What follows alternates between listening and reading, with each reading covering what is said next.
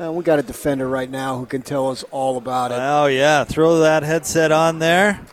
Let's get you. the 2022 number one pick of the NFL draft. I don't know who's going to draft, but I'm pretty sure this kid's going to go early if he goes because you're only a junior. Mm-hmm. Oregon defensive end Kayvon Thibodeaux joining us here on the Zone Sports Network. Thanks for a few minutes. How are you? I'm pretty good. How you guys doing? Hey, we're we're doing great. Uh, how about that for an intro? You right. know, I tell you what. To think he's like a genie coming out of a bottle. number five. That's your number, right? Yep. Yeah. Well, we remember you two years ago. You know, we're Utah Station in Salt Lake, and as a freshman, you were just wreaking all sorts of havoc on the Utah offense. Uh, we remember you on the outside, off the edge, just doing great, great work. That's two years ago. How much better do you think you are now?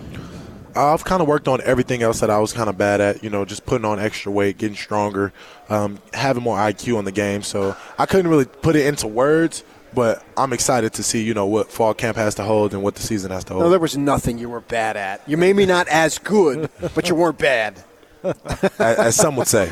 You know. So, you know, this season is there kind of a, you know, you guys were picked in the media poll, whatever that means, to, to win the North, and uh, of course, Oregon expected to do big things every year. Is there kind of a, a, a personal pressure as well as a team pressure to put yourself in the best situation for the next level? Well, the biggest pressure I have right now is kind of being the leader that my coach and my team needs me to be. So I've just kind of been focusing on how to get you know, everybody's been going in the right direction and we've been gelling together as a team really well. But that's kind of been my main focus on how can I lead everybody and get my teammates to trust me that, you know, when the fire gets hot, I'll be able to deliver and that, you know, they'll be able to lean on me and lean on each other to, to come back. So you get a new quarterback. I mean, I realize Anthony Brown was on the team last year. I don't know if he's going to start. So you have a little bit of an inexperience there. You got some experience offensive line, running backs. Uh, defensively, as I look at your team right now, I give the edge to the defense comparing to the offense. Are you of the mindset that, hey, defensively, we got to make sure, not necessarily carry the team, but we got to do all in our power to put the offense in a position to maybe have some time to develop a little bit? I feel like it comes down to practice. You know, as long as we give everything we got every day, it'll make them better. You know, as they say, iron sharpens iron. So we'll just be going to work every day and trying to, you know, see what each side has to offer and how we can get better as what, a whole. What kind of defense do you guys want to be? Uh, we want to stop the run. We want to be a defense that when they when they see us, they know that it's going to be a dogfight each and every game.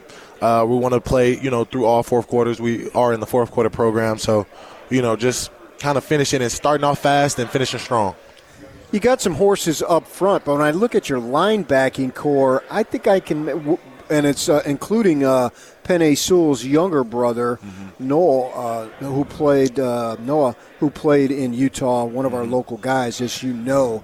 Uh, can I make an argument? I don't know that you can necessarily compare if you have the knowledge across the board, but I think I can make an argument as I prepared for this day that the linebacking corps at Oregon collectively is the best in the conference.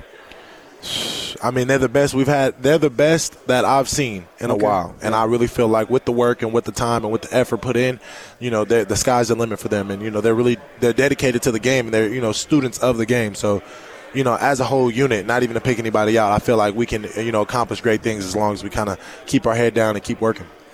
So you're you're a, a, high profile player. PK and I have, have both been to games at Autzen. We know uh, how you know Oregon fans are and passionate.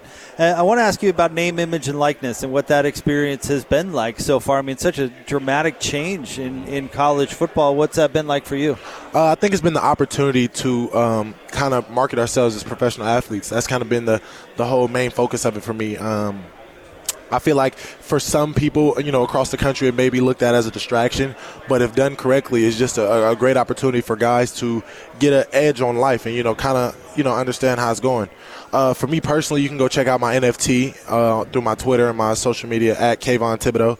Um, but it's on there, and I've created it with uh, partnerships with Phil Knight and Tinker Hatfield. But it's honestly just giving us the, the leeway to kind of make relationships and kind of, you know, build who we're going to be in the future. So I don't know what your family financial situation is, but obviously this is your third year. This will be your third year, so you're eligible for the draft probably have thought about it. I don't know if you're prepared to talk about it now. You got a whole season, but my thought for you, Kayvon, is that you speak of the the uh, NIL and the opportunity to make money. Do you think going forward, as we just barely get started with this, that it may lead guys to stay an extra year because they can make some money in the interim, or the money with the NFL is so much greater, you got to take it when it's there? Uh, for me personally, I feel like the money is always greater in the NFL, and that is the ultimate goal. So I don't. I feel like this is kind of like the devil's money. Now, and I wouldn't really mean the devil's money, but I mean this is kind of that fool's gold that they, you know, that you would want someone to think that oh this is good enough when when truly it's not good enough and we should keep striving to be greater um, I, but I do feel like you know for certain guys who are on the on the hinge of staying or going I feel like this will lead guys to stay longer if they have the opportunity to Yeah. create more revenue you know and then have a, a better uh, opportunity to play or you know to gain more um, awareness and hype going into the NFL and draft and you know kind of boost their status You know, at least with Utah uh, and BYU, the schools that we, we cover, it seems like the university is is used the NIL to be maybe uh, like an educational experience to, mm-hmm. to and I don't know if you're a business major or what your major is, but I, I would think it would be interesting to develop that brand and learn those things before going into the next level. Uh, it would be more prepared as, I, I guess, a person mm-hmm. as a professional athlete. Yeah, so so one thing, just to be the devil's advocate, I've been telling guys that you know this is also an opportunity for NFL coaches to see how us college athletes can handle this money and how what you know what we can do with it,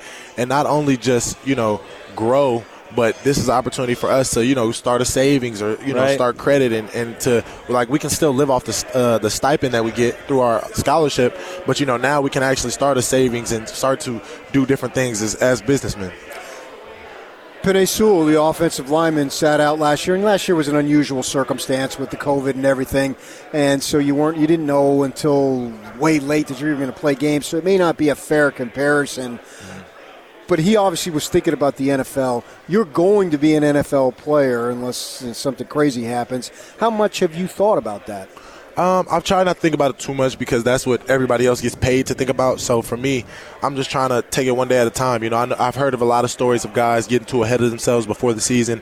You know, with agents and different different things that can just get you off track. So for me, I've just been trying to keep the main thing the main thing, and you know, God willing, if I just uh, show what I can do on the field, everything else will take care of itself. Have you have people coming at you for that? I mean, all day, but you know, that's what that's what you know the do not disturb, and that's what the, the social media barriers are. You know, there's no need to reply. Uh, last thing, you guys will be in Salt Lake on November 20th. Do you like playing in the snow? Uh, it's different. You know, for me, it's real different, but you got to get used to it. Nothing, there's no outside factors that should take control of the game. So I think as long as we can still play our game and just focus on what matters and what we can control, I feel like we'll have a good game. And, you know, I, I, I kind of love just that, that adversity of having something. There's always something to blame. And whoever blames it is going to be the loser at the end of the day. There you Hey, I love that. hey, Kayvon, a real pleasure to have you on. Thank you very much, and good luck with the season coming up. yeah, Thank thank, you, you, brother. too. God bless.